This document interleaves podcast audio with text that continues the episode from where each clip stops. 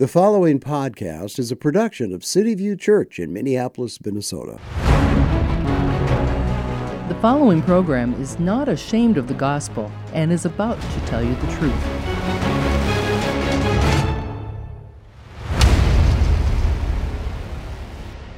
Everybody wants a crown without having a cross. You must make serving God, submitting to God, and following God the most important thing in your life. And as for me and my house, we gonna serve the Lord. If you're not operating in authority as a way of living, don't come and jump authority just when you get in trouble. Encouragement is not related to what I achieved. Encouragement is tied to who I am. And here's a principle you need to know for your life. Even though God has promises, the promises won't occur until you repent for the sins that got you in the mess in the first place. In other words, mister, if you want to live, the best way to do that is to get to know the life maker.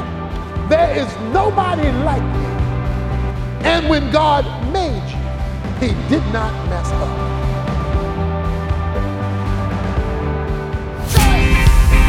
up. We are bringing a bold statement about Christ. He's our only hope to face the darkness in our day.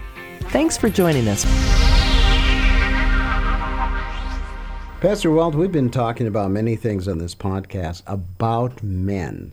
Topics like father wounds, emasculated men, insecurity, men not knowing who they are as men, honor and respect, and each generation of men are different from the previous generation. In fact, in her book, psychologist Jean Twenge draws a detailed portrait of 10 qualities that make today's teens unique and how the culture is shaping them. Her book is called I-Generation, Why Today's Super-Connected Kids Are Growing Up Less Rebellious, Less Tolerant, Less Happy, and Completely Unprepared for adulthood, and what that means for the rest of us. So her book describes those who were born in the mid-90s and later are vastly different from the millennial predecessors from any other generations. So Pastor Walt, I got to thinking about this, and I got to thinking about how we have talked about even the Bible is generational, right? New kings came in and they were different from the previous generation. Some were close to God, some were far away.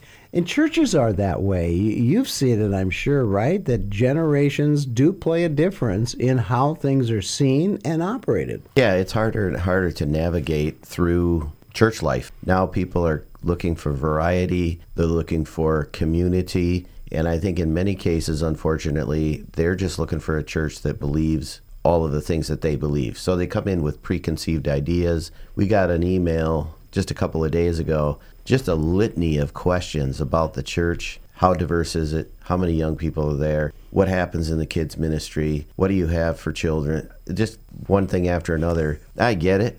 There's a lot of churches to pick from, but it just sort of gave this feeling like they were looking at a menu. They're going to a Walmart church. Yeah, exactly. They want everything. But the challenge is today for young pastors. A lot of mistakes are being made out there. It's a topic for another day, but keeping the gospel the center is regardless of whatever generation you're in. So if a church stays centered on the gospel, dying to yourself on the cross, things seem to work out okay. There's one thing that's occurred to me about this generation that maybe previous generations lack. So I'm going to say something good about this current generation. Okay, well, that's good. I'm glad. Because they really get hammered a lot. Well, they do, yes. I think they're very compassionate. Oh, they're very patient. Think they are, yeah. My wife says she has great hope for this new generation, even though the psychologist said they're less happy, but they're more connected than ever, than any generation. They're connected, but they're less happy. I think that's kind of interesting. I would say they're less happy, yeah. And I'd be curious to find out how she sees them being connected, because it's so impersonal. Last night I was over at someone's house, and there were 3 kids around 10 or 11, and they were all doing their own thing on their phone, watching their own show. All the adults are having communication, and you gotta think, what's gonna be the future of this group?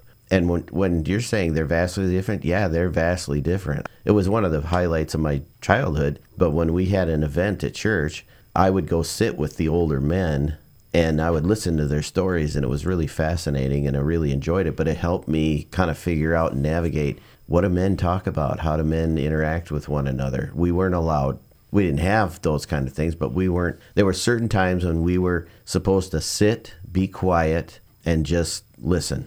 Well, this generation for sure is connected in the sense that they are less judgmental.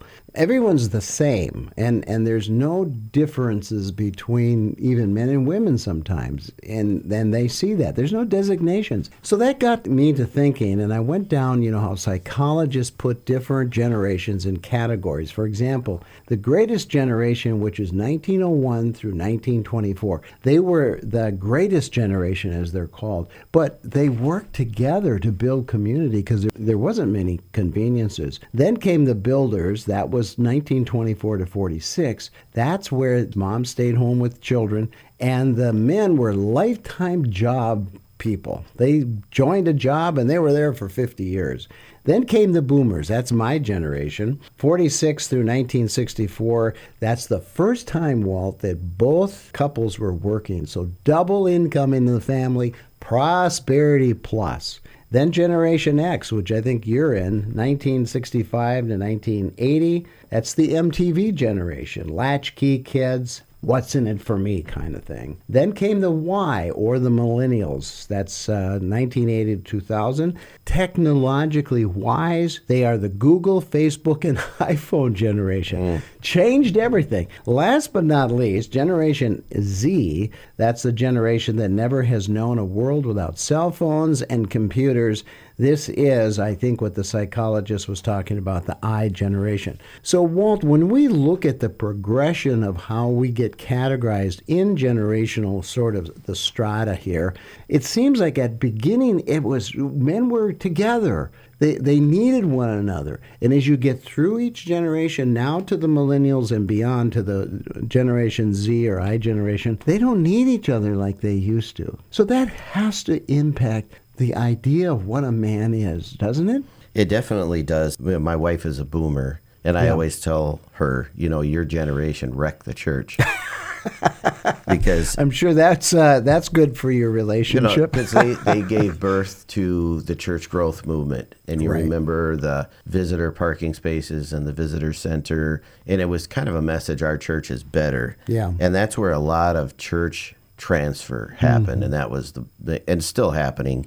That's the main way the churches grow in our culture today. There's very, very little, maybe 1 or 2% is conversion. And each of these has their benefits and their negatives. My generation, of course, yes, the Generation X, we have a little bit of rebellion against that boomer materialism. We were looking for more authenticity in our lives, and I thought there would be more fruit out of my generation. I thought they'll look at this boomer materialism, they'll reject that. And my friends, I think their ministries are similar to mine, more, I want to say this without being too rude or too critical, but less focused on pleasing people and more focused on the meat and potatoes of the gospel. So then I was ministering to the millennial generation as a youth pastor. I'm barely older than them, you know, 10 years older, and I'm trying to tell them the facts of life and what things are all about. And they were confusing to me. I thought the key event, and I still think the key event in the 20th century was the Columbine shootings.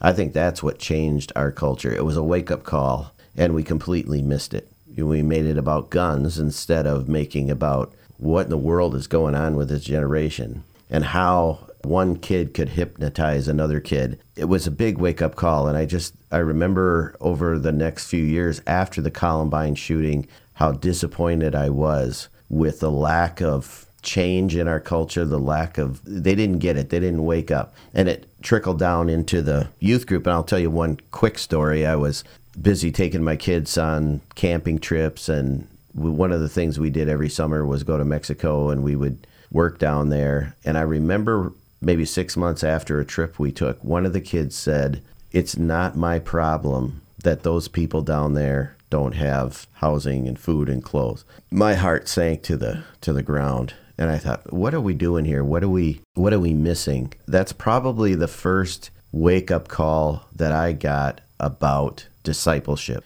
It occurred to me that a lot of these kids who grew up in the church I was ministering in really didn't want anything to do with Jesus. But there was this pressure on me. Grow the youth group, reach our kids, don't lose them. And I came to the basic conclusion that we are in this together. It is not the youth pastor's job. And when I became a senior pastor, and to this day, I am heavily involved in the lives of the youth at our church because it has to be multi-generational. I hope my evolution makes a little bit of sense, but I started to see, and a lot of my friends are out of the ministry from those days when we had high hopes for youth ministry, but the answer was always, and you've seen this, and you've been a senior pastor, hire the right youth guy and you'll save the next generation. But we kicked them down to the basement, left them alone, and at the end of the day, they didn't come out discipled, they didn't come out even attending church. Most of them are not even believers anymore. You know, it's interesting you bring that Columbine up because a lot of the school shootings have been done by young men. And you kind of wonder, where did they go wrong? Why were they so disjointed from the rest of society, the rest of their peer group, and so forth? So as a senior pastor, you said it was very important for you to have connections with the youth group. That's not usually the case. As you just stated, you hire a youth pastor. So do you feel that it is essential for a senior pastor to have some contact with the youth so there is this generational gap that they can exchange ideas and relationship? Is that your philosophy? Mandatory, no question about it. The senior pastor should be involved in the children and youth ministry. The kids got to see me, and I want a certain atmosphere. You were watching me and observing me when we were working together at City View Church, how I wanted this place to be a place where kids can run around and kids can be kids, and sometimes things will get broken. The church had the attitude toward me as a kid, you know, and I thought, who wants to grow up to be like those people? They're so grumpy. They're always yelling at us. There was always one or two, though. There was a guy, Charlie the Candyman, and he would pass out candy every single Sunday to the kids. It was those kind of people that really drew me to the church. So if the church is generational and we have seen the progression of the loss of manhood or the sense of knowing what a man is through each generation, and now we're down to the generation we call Generation Z, what are your plans to reach them to try to get manhood back into vogue again so a boy can be a man and he understands what a man is? And it's not just, you know, having muscles or dressing cool or whatever. There has to be a spiritual component in his life to give him a true north, to give him some sort of a balance between what the culture is telling him and what he knows to be true. Well, we have a young man. He's going into high school this year, and I was talking to his mom yesterday, and she said, yep, I'm searching for a discipleship group for him. So the question early on was, how old do these young guys have to be until they're in discipleship? And it seems to me those formative years, right around freshman in high school, maybe even a little bit earlier. His older brother always talks about how he got into life group. He's a man, I didn't really know what was going on, and I was a little bit confused, and I was a little bit bored.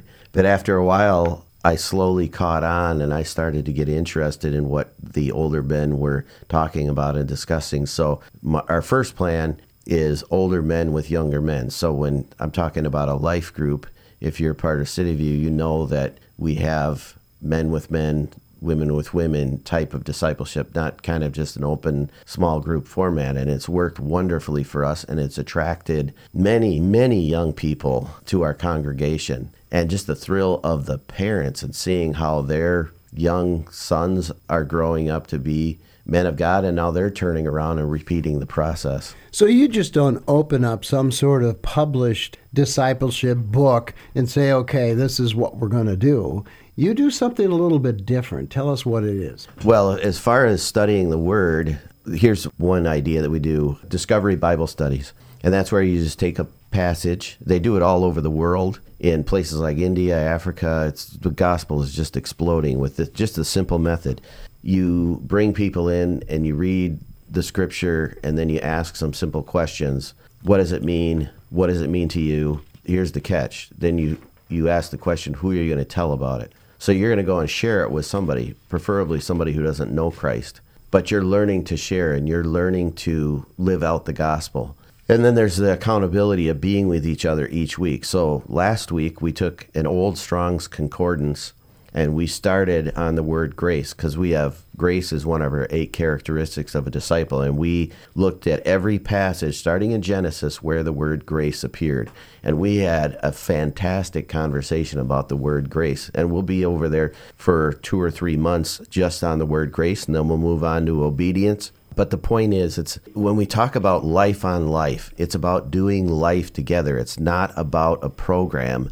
There are dozens, probably hundreds of discipleship plans out there. But in all of those plans, I've never seen a plan that actually teaches people how to study the Bible for themselves and then to turn around and lead other people into Bible study. So what we're trying to do is get people skills to walk as a disciple. I love that, walk as a disciple, because oftentimes we're throwing ideas and concepts and spiritual teachings at people, but there's never an end to it. In other words, they don't know how to apply it. And so that's what Life on Life is all about. It's actually, here's the principle, and here's how you live it out. Because if men are going to be the spiritual leads of their home, which is also in jeopardy today, they're going to need to know what a spiritual man is, and how does a spiritual man treat a woman and his children and all of those things. So those are things you get into as well, correct? Absolutely. And I'm doing another men's retreat this weekend.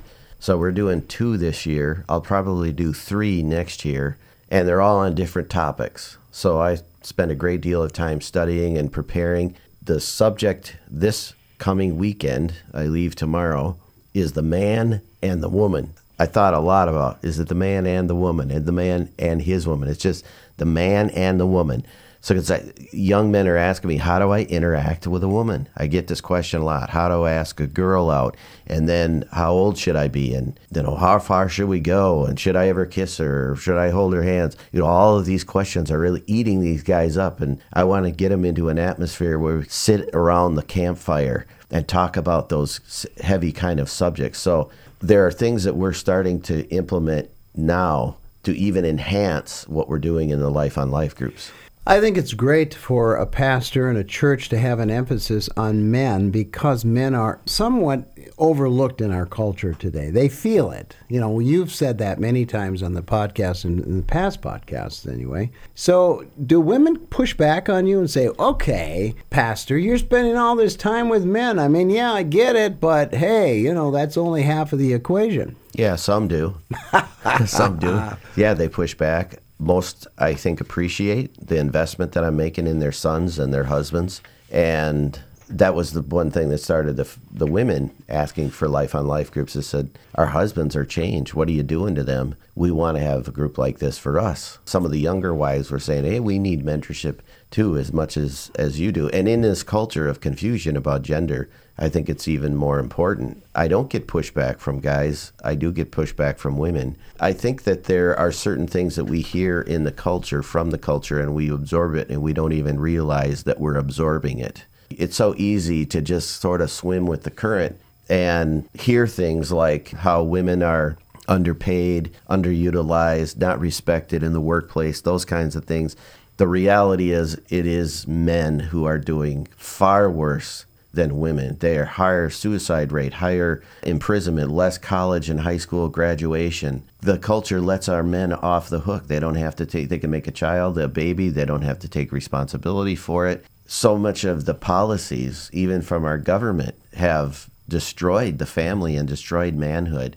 And Satan knows if you can get to the head, you can take out not just the family, but the entire culture. Well, I have noticed over the years that the headship has been somewhat eroded, because it's more the egalitarian, we're co-equals, which you are in some fashion, but there's still an order to the family due to the fall, right? And so I think there has to be something given to the man so that he doesn't become a tyrant with that concept, but a protector and a provider. And is that sort of the kinds of things you talk to these young men about? Especially, let's talk about this retreat just briefly. You're going to talk about a man and the woman. I mean, what's the main thought there? What do you plan on saying to these guys? How do you carry yourself? I just drove past a corner store here in the city. I was with one of the young guys, and he says, look at these guys here. These guys stand outside this corner store all day long, and they kind of own the corner store. They control it. They steal whatever they want. They do whatever they want. But the thing that got me was their presentation, just how they carry themselves. There's girls standing around with them, and they're probably ooh and on, and these guys are so cool, and they can do their thing. And I'm thinking about these guys, they can stand out here, and they could be cool, but put them in a room with other older men, and they're just going to wilt. They probably have a meltdown. A lot of guys that I deal with, they cannot handle being around older men. They can't be in that kind of environment. And it's either sink or swim, and a lot of times they'll sink, and they'll just like, I'm out of here. I can't take this. I can't take the correction, the pressure, I don't fit here. Because they haven't been with men. They haven't been in a proper situation. So I'm going to talk about presentation. I'm going to talk about a biblical word, countenance, how you appear to the woman. How do you present yourself? I was in a discussion yesterday with my assistant pastor, Pastor Brandon, and he was talking about, you know, we always talk about these kind of subjects together. He was talking about just his struggles as a man and saying, you know, how much do I display forcefulness or, you know, being the head of my home? How far do I go? How do I navigate through all this? And he recognized, he says, you know, I got a strong personality, and I think I come on strong to people. I said, what you're talking about is your power, because men have power. We are different than women. We have muscles. We have an ability to lift things and work. And my wife needs me, mm-hmm. and she wants me to be available, but I can use my power all different kinds of ways. I can invest all of my power in sex. I can invest it in making money. But as a Christian man, I want to invest it in my wife and my children and my community. And we're not being taught that today. Men are allowed to isolate. They're allowed to go off on their own. They're burying their heads in their phones. The wife is dying, trying to take care of the kids. And here's the guy, not even with staring at the, it used to be staring at the TV. My wife would say, you're always in front of the TV, because that was the different generation. Now it's just a different object. Right. And so everywhere we go, we have this thing, and it protects us. And it's a wall between relationship. Every once in a while, we'll have a woman in the church, and she's dating a guy, and we have this picnic outside, and where's the guy? We're going to be, oh, he's inside, and he's on his phone sitting there, and he's probably sweating bullets, because he's thinking to himself, I can't relate, I can't talk, I don't really fit here. And part of that reason is that phone in his hand, because when we used to get information in the past, it was done by conversation. Yeah. You and I would have coffee, and you'd say, hey, did you read about blah, blah, blah, blah? And I go, yeah, but did you see this? Well, today, they're getting it from that screen.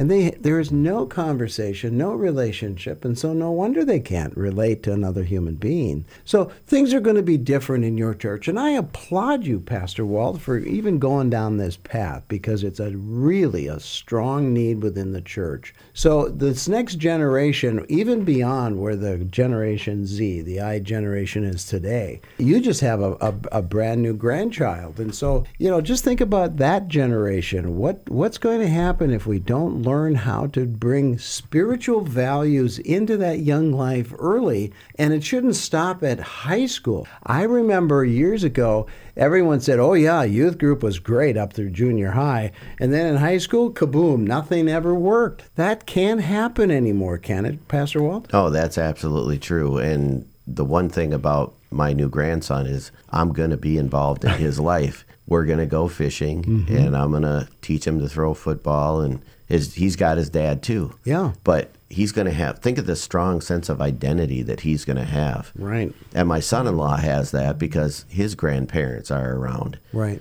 And he grew up on the camp. They own a camp, and he grew up running around there and being a boy, and he knows some things. He's got some skills. So my daughter is in good hands, and Amen. Now my grandson Ezekiel is going to have those kind of skills. Mm-hmm. And that's a part of it too with this generation, is when we talk about generations, the generations before, they had an identity. They had a sense of who they are because they had the grandparents in their life. And so they realized, hey, I came over here as an immigrant, or I came to this place and started this farm. And that makes you feel good, and it makes you have a sense of purpose. And that's totally gone now. I hope my kids stay in the area and I can invest in their kids' lives, their kids' lives. Amen. And just think, you get a chance to teach Ezekiel how to preach. Exactly. I'm already praying over him. Jesus, call this young man to ministry, please. So, City View Church, tell us a little bit about the church, what time, how people can find out more information about you and so forth. Sunday service, 10:30 a.m., We're not showy, we're not flashy. You're just going to get some meat and potatoes word and some solid worship, and hopefully you'll be pulled into our vortex of fellowship together. And the website again is? cvcmpls.org, 10:30 Sunday morning. We hope you enjoyed the podcast today, and please let us know your thoughts on our topic. We want to hear your feedback and your concerns as you think out loud. Please visit us at cvcmpls.org. That's cvcmpls.org.